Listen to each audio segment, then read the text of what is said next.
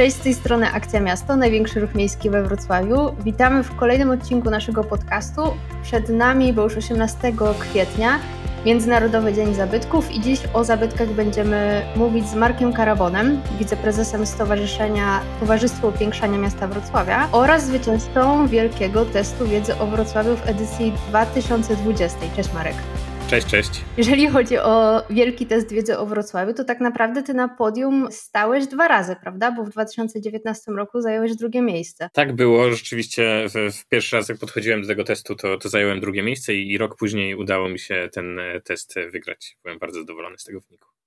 Na pewno do tego wrócimy, bo mamy też pytania na temat tego, jak się przygotować do tego testu, żeby go wygrać. Ale zacznijmy od Międzynarodowego Dnia Zabytków i od takiej podstawy, co w ogóle może być zabytkiem. Bo pierwsza rzecz, która zazwyczaj nam przychodzi do głowy, to jest zamek, jakiś pałac, budynek, kamienica. Jak możemy w ogóle zdefiniować, co jest zabytkiem? Mamy różne rodzaje zabytków. Te zabytki, które wymieniłaś, to są zabytki nieruchome, ale mamy też e, zabytki ruchome, na przykład ołtarze w kościołach, e, obrazy, zabytkowe pojazdy, albo zabytki archeologiczne, czy wręcz obszary zabytkowe wpisane do rejestru. Ale domyślam się, że możemy się na potrzeby naszej rozmowy skupić na zabytkach nieruchomych, czyli budynkach, budowlach i, i, tego typu rzeczach. I tutaj e, rzeczywiście, kiedy myślimy o zabytkowych budynkach, to najczęściej mamy przed oczami zamki czy pałace, ale to spektrum jest dużo szersze. To mogą być e, oczywiście kościoły. W Polsce bardzo dużo zabytków to są zabytki sakralne. To mogą być e, budynki mieszkalne, kamienice we Wrocławiu, ale to mogą być też obiekty inżynieryjne, jak mosty albo obiekty militarne, forty, twierdze. Jest pełen przekrój różnych rzeczy. Generalnie kryterium jest takie, że zabytki powinny nam mówić coś e, o przeszłości, być świadkami przeszłości i powinny mieć wartości, przynajmniej jedną z wartości albo historycznych, albo naukowych, albo artystycznych.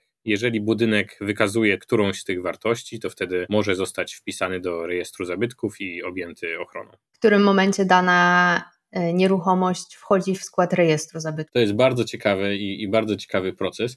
Te decyzje podejmują służby konserwatorskie. W każdym województwie jest wojewódzki konserwator zabytków i to wojewódzki konserwator zabytków w pierwszej instancji decyduje o tym, czy dany obiekt jest warty wpisania do rejestru zabytków, czy nie. I potem w drugiej instancji e, to jest Ministerstwo Kultury i Dziedzictwa Narodowego, które decyduje, może utrzymać w mocy decyzję wojewódzkiego konserwatora albo ją zmienić, czy przekazać do ponownego rozpatrzenia. Natomiast tutaj jeszcze powinniśmy powiedzieć o tym, że mm, rejestr zabytków to jest, to jest miejsce, w którym są uwzględnione te najcenniejsze zabytki. Ich jest ponad 70 tysięcy w Polsce, zabytków nieruchomych, ale mamy jeszcze coś, co jest zwane ewidencją zabytków. To jest niższy poziom e, ochrony niż rejestr, który oznacza też, że ograniczenia nakładane na, na właścicieli, jeżeli chodzi o to, co można z takim obiektem zrobić, są dużo mniejsze. I mniejsze są też dotacje, które można uzyskać na budynki wpisane do ewidencji żeby, żeby zobrazować skalę e, różnicy, to we Wrocławiu mniej więcej tysiąc najcenniejszych zabytków jest wpisanych do rejestru zabytków, a w ewidencji uwzględnionych jest 10 tysięcy zabytków. Więc naprawdę najcenniejsza część tego zasobu zabytkowego jest e, uwzględniana w rejestrze. Zastanawiam się, czy każdy może zgłosić nieruchomość jako zabytek. Wy jako Towarzystwo Upiększania Miasta Wrocławia w zeszłym roku składaliście wniosek o wpisanie ZETO, jeśli się nie mylę. Taka decyzja została odrzucona, później odwoływaliście się do głównego konserwatora i teraz ta decyzja została przyjęta w marcu tego roku. Czy ja jako po prostu obywatelka czy mieszkanka Wrocławia mogę napisać taki wniosek o wpisanie danej nieruchomości, danego budynku, do rejestru zabytków? Jeżeli tak, to jakiej pracy to ode mnie e, wymaga? W naszej praktyce są trzy główne strony, które wnioskują o wpis obiektu do rejestru zabytków. Albo jest to wojewódzki konserwator, który robi to z urzędu, rozpoczyna procedurę i podejmuje taką decyzję, albo występuje o to sam właściciel, jeżeli na przykład chce e, po wpisie do rejestru zabytków e, uzyskiwać dotacje na prace konserwatorskie,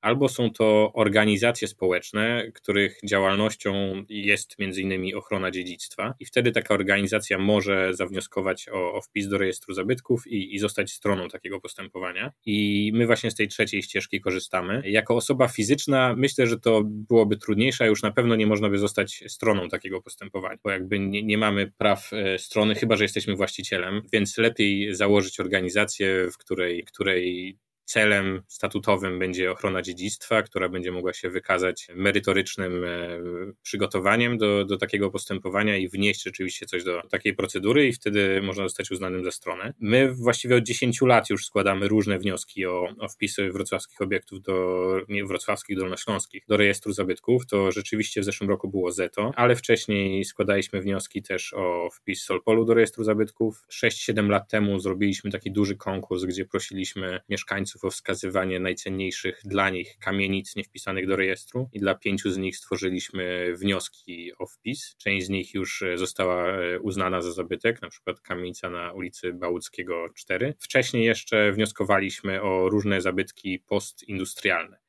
Na przykład e, była duża sprawa związana z elewatorem na ulicy Rychtalskiej, który miał zostać wyburzony. Właściwie już zaczęło się wyburzenie i dzięki naszemu wnioskowi rozpoczęła się procedura, która wstrzymała tę rozbiórkę i ostatecznie obiekt e, trafił do rejestru zabytków, jest chroniony, przetrwał, będzie adaptowany na, na mieszkania, zamiast zostać wyburzony. Powiedziałeś o tych liczbach w samym Wrocławiu, czyli ile jest zabytków wpisane do tego głównego rejestru, a jak to wygląda na Dolnym Śląsku, bo Dolny Śląsk jest pełen zabytkowych nieruchomości. Taka taka pierwsza rzecz, która przychodzi do głowy, jak mówimy zabytki Dolny Śląsk, to są pałace, to są rezydencje, to są zamki. Ile my w ogóle mamy zabytków na Dolnym Śląsku? Dolny Śląsk jest rzeczywiście najbogatszym w zabytki rejonem kraju. Na Dolnym Śląsku jest grubo ponad 8 tysięcy e, zabytków e, nieruchomych wpisanych do rejestru. To jest najwięcej w kraju pod względem absolutnej wartości, ale też w przeliczeniu na kilometr kwadratowy powierzchni to w ogóle jesteśmy poza polską skalą. Średnio na dwóch kilometrach kwadratowych jest jeden zabytek mniej więcej, więc gdzie się nie rzuci kamieniem, tam jest jakiś obiekt e, wpisany do rejestru zabytków, więc mamy bardzo, bardzo bogaty zasób. No niestety jest to też zasób, który jest mocno zaniedbany. No właśnie, czy z tą ilością taką totalną i, i w przeliczeniu na, na metr kwadratowy idzie tak, że proporcjonalnie większe dofinansowanie i też lepszy stan tych zabytków, czy tak wcale nie jest? Tak niestety nie jest. Stan zabytków dolnośląskich jest, zresztą stan zabytków w Polsce całej generalnie nie jest najlepszy, ale na Dolnym Śląsku jest jeszcze gorszy niż, niż w reszcie kraju, co wynika po części z tego, że jest ten zasób tak bogaty, a, a po drugie z historii. Do, do niedawna ciągle jeszcze nie chcieliśmy dbać o część naszych zabytków, bo nie były to zabytki nasze. To jest los wielu pałaców na przykład, czy kościołów poewangelickich na Dolnym Śląsku po wojnie. Właśnie dlatego tak się obrócił, że nie traktowaliśmy jako, ich jako coś wartego zachowania, co na szczęście się zmienia. Jeżeli chodzi o finansowanie, generalnie na zabytki w Polsce jako e, budżet państwa nie przeznaczamy specjalnie dużo pieniędzy. Są trzy takie główne źródła, którymi e, budżet państwa finansuje ochronę zabytków. To jest e, z Ministerstwie Kultury jest konkurs, e, gdzie każdy obiekt w Polsce, właściciel każdego obiektu może wystąpić o dofinansowanie. To jest, mówimy o stu kilkunastu milionach złotych rocznie. Jest specjalny fundusz utworzony no już prawie 40 lat temu, Narodowy Fundusz Rewaloryzacji Zabytków Krakowa, który finansuje tylko i wyłącznie zabytki Krakowa i nic poza tym. I jest trzeci, trzecie źródło, czyli te budżety, które mają wojewódzcy konserwatorzy zabytków, czyli w każdym województwie województwie jest jakaś tam pula do podziału. No i te pule też są niewielkie, to mówimy około 60 milionach złotych rocznie.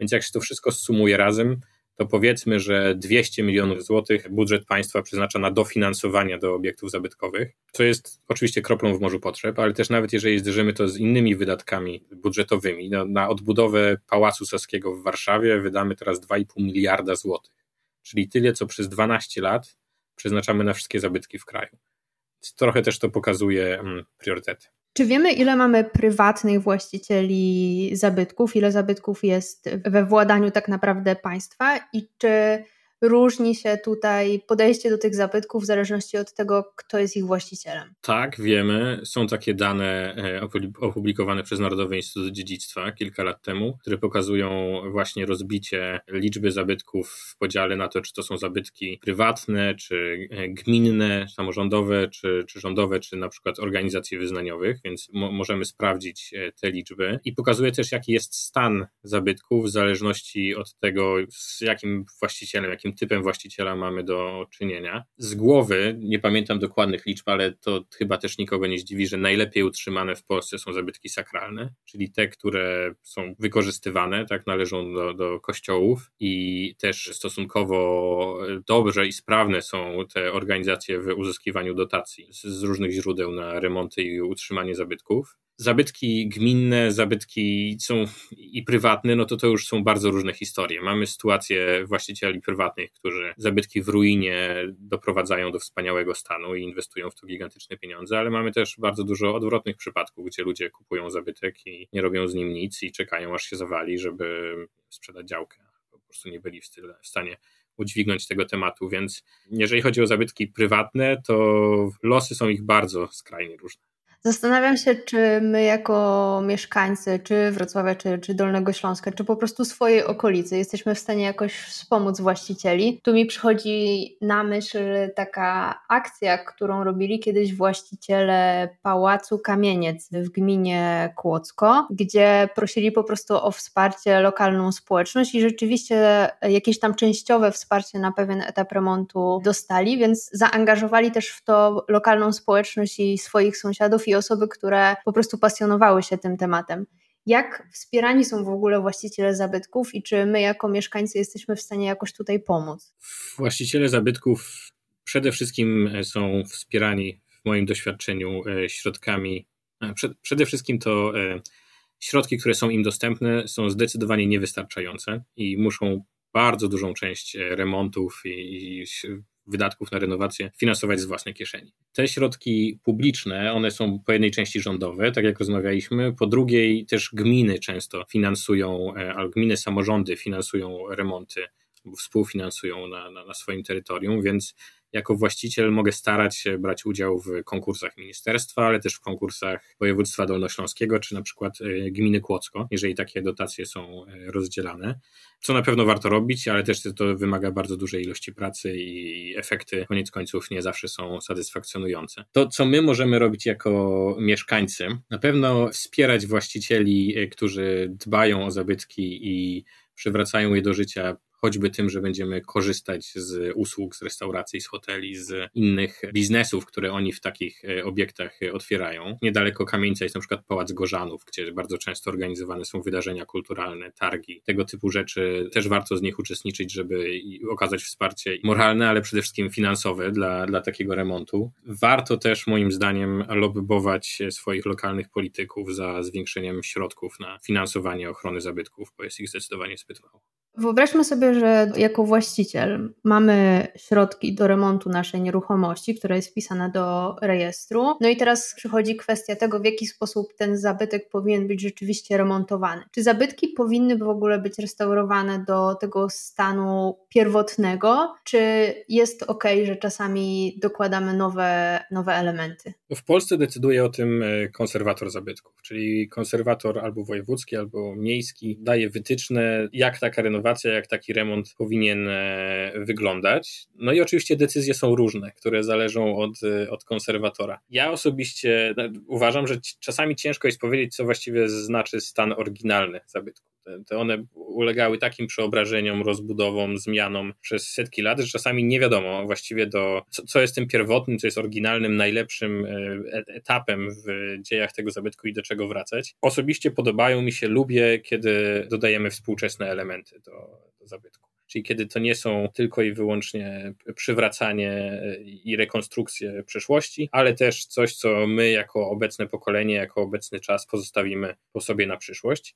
Oczywiście to powinno być robione z maksymalnym poszanowaniem istniejącej substancji zabytkowej w tym budynku. No i tutaj dochodzimy do, do, do problemów, bo jeżeli popatrzymy na Wrocław, to miejski konserwator zabytków kieruje się innymi zasadami niż na przykład wojewódzki konserwator zabytków. Wojewódzki konserwator zabytków przeważnie stara się, jest bardziej konserwatywny w tym podejściu, stara się maksymalnie zachować substancję zabytkową i, i rzadziej dopuszcza te nowoczesne elementy, a miejski konserwator zabytków odwrotnie pozwala na bardzo dużo inwestorom i mamy przykłady przecież bardzo cennych wrocławskich zabytków wpisanych do rejestru, gdzie właściwie nie zostało nic poza jedną ścianą, a cała substancja będzie nowa. Tak? Choćby budynki browaru piastowskiego, gdzie właściwie z, z tego wielkiego budynku z wieżą zostały dwie elewacje, a wszystko inne jest nowe budynek szkoły na Drobnera, teraz przebudowywany, gdzie też została tylko elewacja frontowa.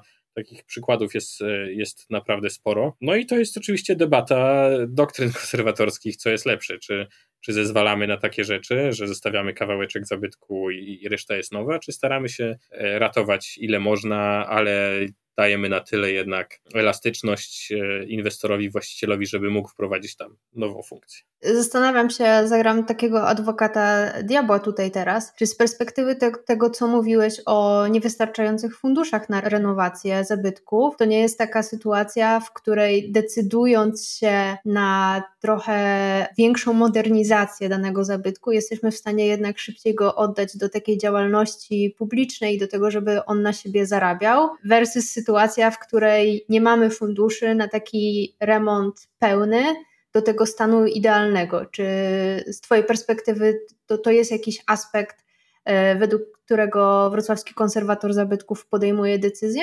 To może jest aspekt, według którego on podejmuje decyzję, ale ja nie sądzę, żeby to powinien być aspekt, według którego on po, powinien podejmować decyzję. No, konserwator jest jednak od tego, żeby chronić dziedzictwo. On nie powinien się kierować biznesplanem inwestora. Ja rozumiem, że chce nadać nową funkcję e, zabytkowi, żeby on się nie rozpadał, żeby znowu już zaczął żyć, ale jest, są, jest jednak dużo odcieni szarości pomiędzy nierobieniem niczego, a wyburzeniem wszystkiego poza elewacją frontową.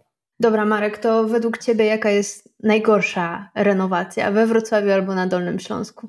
Mamy trochę przykładów smutnych losów zabytków we Wrocławiu i jeżeli wymienimy choćby takie niedawne w sumie sytuacje, to Magnolia Park, tak? miejsce, gdzie była rzeźnia miejska wielki kompleks industrialny, ceglany, bardzo ciekawy, który został właściwie wyburzony do, do szczętu, do gołej ziemi i jedyne, co nam zostało z tego zabytku, to są nawiązania na elewacji, że tam są jakieś ceglane elementy. Tak? To niby była rewitalizacja terenu i stworzenie czegoś, co tętni życiem, ale tego zabytku tam już właściwie nie ma wcale.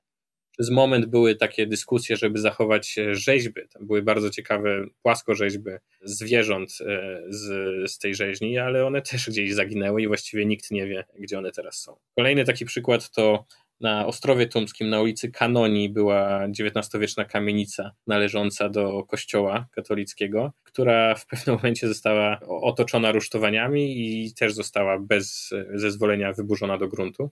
No i nakazano odbudowę i odbudowano tę kamienicę, ale odbudowano ją oczywiście z nowoczesnych materiałów, z pustaków i styropianu i w środku jest już zupełnie inna, więc tak naprawdę dostaliśmy makietę e, zabytku, a nie coś, co jest autentyczną substancją. Więc tego typu renowacje, gdzie właściwie nic nie zostaje z zabytku, to jest coś, co dla mnie jest e, najgorsze, bo jednak zabytki, moim zdaniem, powinniśmy zachowywać dla przyszłych pokoleń i powinniśmy zachowywać te autentyczne substancje e, stworzone rękami naszych przodków no i dlatego rolą konserwatora czasami jest też może nie zgodzić się na jakąś radykalną, e, radykalny projekt e, właśnie zostawienia tylko elewacji frontowej, bo za kilka lat może sytuacja się zmienić i już znajdziemy inne zastosowanie dla tego budynku, które potraktuje go z większym szacunkiem. Gdybyśmy dzisiaj mieli rzeźnię na Legnickiej, to nikt nie pozwoliłby sobie na to, żeby wyburzyć ją do, do gołej ziemi i postawić tam galerię handlową. Rozmawiamy dużo o, o przyszłości, bo taki mamy temat, ale patrząc w przyszłość, zastanawiam się, czy mamy już we współczesnym budownictwie takie obiekty, o które może będziemy walczyć albo zabiegać, żeby one zostały wpisane do rejestru zabytków już za chwilę. Czy na przykład może się okazać, że za 30-50 lat będziemy walczyć o Sky Tower, tak jak teraz ludzie walczą na przykład o Solpol. Na pewno są takie obiekty we Wrocławiu. E, we Wrocławiu zabytków wpisanych do rejestru, które zostały zbudowane po wojnie, jest bardzo mało. Takim pierwszym przykładem modernistycznego zabytku we Wrocławiu był pawilon chemii z lat 70. Potem wpisano mezonetowiec na ulicy Kołątaja. Teraz e, trwa procedura wpisu ZETO, więc pojawiają się takie obiekty, ale jest ich zdecydowanie więcej. Ja jestem w stanie sobie wyobrazić e, na przykład, że Manhattan na placu Grunwaldzkim zostanie wpisany do rejestru zabytków i to myślę, że prędzej niż za 30 lat. Albo budynek e, Kredki i Ołówka. To powinny być obiekty, które rzeczywiście były wyjątkowe, które są niepowtarzalne, które tak jak wspominaliśmy na początku, mają ze sobą, niosą ze sobą jakieś wartości artystyczne, naukowe albo historyczne. Jesteśmy w stanie ich, ich znaleźć sporo też. Kościoły tworzone po wojnie na, na pewno miałyby duże szanse możemy rozmawiać, za 30 lat y, nowa WUWA, tak? osiedle Nowe Żerniki też y, nie mogłoby być chronione. Czemu nie? Oczywiście to był jak wyjątkowe przedsięwzięcie i, i ciekawa rzecz do zachowania dla przyszłych pokoleń. Stadion, lotnisko. Wyobrażam sobie, że tego typu obiekty tak za, za 30 lat y, mogą wywoływać dyskusję, czy warto je chronić. Jak rozmawiamy o tym, to przychodzi mi też takie pytanie do głowy: jaki jest najmłodszy zabytek? Czy, czy jest jakiś taki wiek, po którym można powiedzieć, że obiekt już staje się zabytkowy, albo po którym średnio mieszkańcy zaczynają zabiegać o to, żeby on był wpisany, albo po prostu konserwator go wpisuje? I w kontekście tego, o czym mówiłeś, czy, czy wiemy, jaki jest taki najmłodszy zabytek na Dolnym Śląsku albo we Wrocławiu? Nie ma kryterium wieku wpisywaniu e, zabytków do rejestru, więc we Wrocławiu mamy setki kamienic, e, które mają ponad 100 lat, które w tym rejestrze nie są uwzględnione. Jako argument podaje się, że one są powtarzalne, że to nie jest nic unikatowego i takich kamienic jest bardzo dużo, więc nie musimy ich indywidualnie wpisywać do e, rejestru zabytków. Więc to, to nie jest tak, że jest jakiś moment, jakaś cezura, że mija 70 lat i, i może wpisujemy coś z automatu do, do rejestru, to zawsze jest wartościowanie e, tego obiektu, które musi zostać przeprowadzone, żeby określić, czy rzeczywiście powinniśmy ograniczyć prawa właściciela i tutaj wydawać publiczne pieniądze na, na zachowanie tego obiektu. A w drugą stronę też nie ma granicy, która mówi, że przynajmniej tyle lat musi minąć od budowy, żeby wpisać obiekt do rejestru. E, wydaje mi się, że najmłodszym zabytkiem w Polsce jest ukończona pod koniec lat 90. cerkiew w Białym Borze projektu Nowosielskiego. Tak przynajmniej było kilka lat temu. Jak zaczynaliśmy batalię o Solpol w 2015 roku, to, to wtedy to była dyskusja o najmłodszym budynku, bo on powstał w 1993 roku. Tu się niestety nie udało, ale od tego czasu właśnie tę cerkiew e, objęto już ochroną. To w, w jakim kierunku według Ciebie powinno iść prawo w Polsce, żeby lepiej chronić zabytki? Tak rozmawialiśmy o Solpolu, bardzo mocno e, mieszkańcy walczą o Solpol. Mam wrażenie, że bezskutecznie. On też, myślę, że ze względu też na swój wiek i na swoją formę wywołuje dosyć mocną dyskusję po obu stronach. Czy my mamy dobrze przygotowane prawo, oprócz tego, że rzeczywiście ten budżet jest niewystarczający, czy ono jednak powinno się zmienić, żebyśmy zabytki chronili lepiej? No to jest ciekawe pytanie. Ja nie jestem prawnikiem, ale z y, tego mojego doświadczenia związanego ze społeczną ochroną zabytków od, od dekady, wydaje mi się, że głównym problemem nie jest prawo, ale głównym problemem jest brak pieniędzy. Brak pieniędzy nie tylko na finansowanie e, remontów właścicieli, czyli dofinansowywania od państwa do, do, do renowacji, ale też na finansowanie służb konserwatorskich. Kiedy patrzymy na, na biura Wojewódzkiego Konserwatora Zabytków, tam pracuje stosunkowo mało ludzi, którzy mają stosunkowo dużo spraw, więc fizycznie często nie są w stanie kontrolować stanu tych zabytków. Postępowania trwają bardzo długo, stosunkowo mało obiektów wpisuje się do rejestru, co niekoniecznie wynika z tego, że one są niewiele warte, ale procedury trwają długo, a, ludzi do ich przeprowadzenia jest mało. Więc jeżeli ja miałbym coś zmieniać, to zmieniałbym poziom finansowania na organizację służb konserwatorskich, ale też na, na dofinansowania dla właścicieli. Ostatnio pojawiła się ciekawa zmiana w prawie w tym roku w ramach e, Polskiego Ładu, która bardziej wspiera właścicieli zabytków. To polegało na tym, że można kupić e, zabytek, e, zacząć w nim prace renowacyjne i wtedy koszt tego, tych prac, ale koszt też zakupu zabytku w pewnej części odpisać od dochodu czyli to są preferencje podatkowe dla, dla właścicieli zabytków i to właściwie nie dotyczy tylko i wyłącznie tego, że jestem bogatym biznesmenem i kupię sobie pałac i, i odpiszę sobie to od przychodu, ale też na przykład jeżeli mieszkam w kamienicy, która nawet nie jest ujęta w rejestrze, ale w ewidencji zabytków, to już zwykły fundusz remontowy, który płacę co miesiąc, mogę odpisać od mojego przychodu i nie zapłacić od tego podatku, więc to była duża rzecz, która wspierała prace renowacyjne przy zabytkach. No niestety wygląda na to, że ta ulga po niecałym roku zostanie wykreślona. Sprawa, takie są ostatnie zapowiedzi. Ja ubolewam nad tym, bo dla mnie to było kolejne źródło, w jaki sposób możemy dodać publicznych pieniędzy do tego niedofinansowanego systemu ochrony zabytków. I trochę przez e, medialną nagonkę, nazwanie tej ustawy Pałacykiem Plus, nawiązania do prezesa Orlenu, e, ona została ukręcona, a szkoda, bo, bo to była potrzebna zmiana. Na koniec, Marek, jeszcze dwa pytania. Pierwsze takie, jakie są Twoje ulubione zabytki? Może z perspektywy tego, jak być e, turystą we własnym mieście, czyli co poleciłbyś do zwiedzenia, do zobaczenia osobom, które albo mieszkają we, we Wrocławiu, albo już go dobrze znają? Ja jestem też e, przewodnikiem miejskim, a byłem przewodnikiem miejskim na studiach. Pracowałem, oprowadzałem wycieczki po mieście i oczywiście te, te, te zabytki, które wszystkie, wszyscy znamy, czyli rynek Ostrów Tumski, to, to jest coś, co wiadomo trzeba znać, ale jedne z najciekawszych wycieczek, e, jakie prowadziłem, to było wtedy, kiedy zwiedzaliśmy właśnie mniej, mniej znane obszary miasta, czyli na przykład e, kamienice na Nadodrzu, czy w okolicach Placu Grunwaldzkiego, albo budynki wystawy e, WUWA na Wielkiej Wyspie. To, to pamiętam, że bardzo się podobało jako coś innego turystom, a, ja osobiście najbardziej lubię jeździć po Dolnym Śląsku, po małych e, wioskach i, i, miasteczkach i odkrywać to, co tam jest, bo właściwie w każdym miasteczku, w każdej wiosce na Dolnym Śląsku jest coś ciekawego. Jest pałac albo ruina pałacu, jest zamek, jest kościół. Zamków mamy na Dolnym Śląsku prawie 100, to jest trzy razy więcej niż w Małopolsce, która nam się z zamkami kojarzy. Pałaców przetrwało prawie 700. Więc naprawdę jest co oglądać, jest co zwiedzać i dla mnie to jest najciekawsze. I ostatnie pytanie. Jak przygotować się do wielkiego testu wiedzy o Wrocławiu, żeby wygrać? W moim przypadku to, to, że się udało, wynika z kilku czynników. Po pierwsze, jestem przewodnikiem miejskim, więc rzeczywiście znam Wrocław, przeszedłem kurs, znam jego historię. Interesuję się tym tematem też, więc zawsze dużo e, czytam na ten temat. E, mam całą bibliotekę związaną z Wrocławiem. No i wreszcie mam pamięć do szczegółów nikomu nieprzydatnych informacji, która akurat tym, w tym wypadku się przydała i pozwoliła mi ten test wygrać. Dzięki bardzo Marek. Zachęcamy Was do sprawdzenia edycji testu. Możecie sobie sami sprawdzić e, Waszą wiedzę na temat Wrocławia. Zachęcamy Was także do śledzenia Towarzystwa Upiększania Miasta Na Facebooku, a nas, czyli Stowarzyszenie Akcja Miasto znajdziecie na Facebooku, Twitterze, Instagramie. Wystarczy wpisać Akcja Miasto. Natomiast jeśli popieracie nasze działania, to zachęcamy Was do przekazania 1% Waszego podatku. Więcej informacji znajdziecie na stronie akcjamiasto.org ukośnik 1%.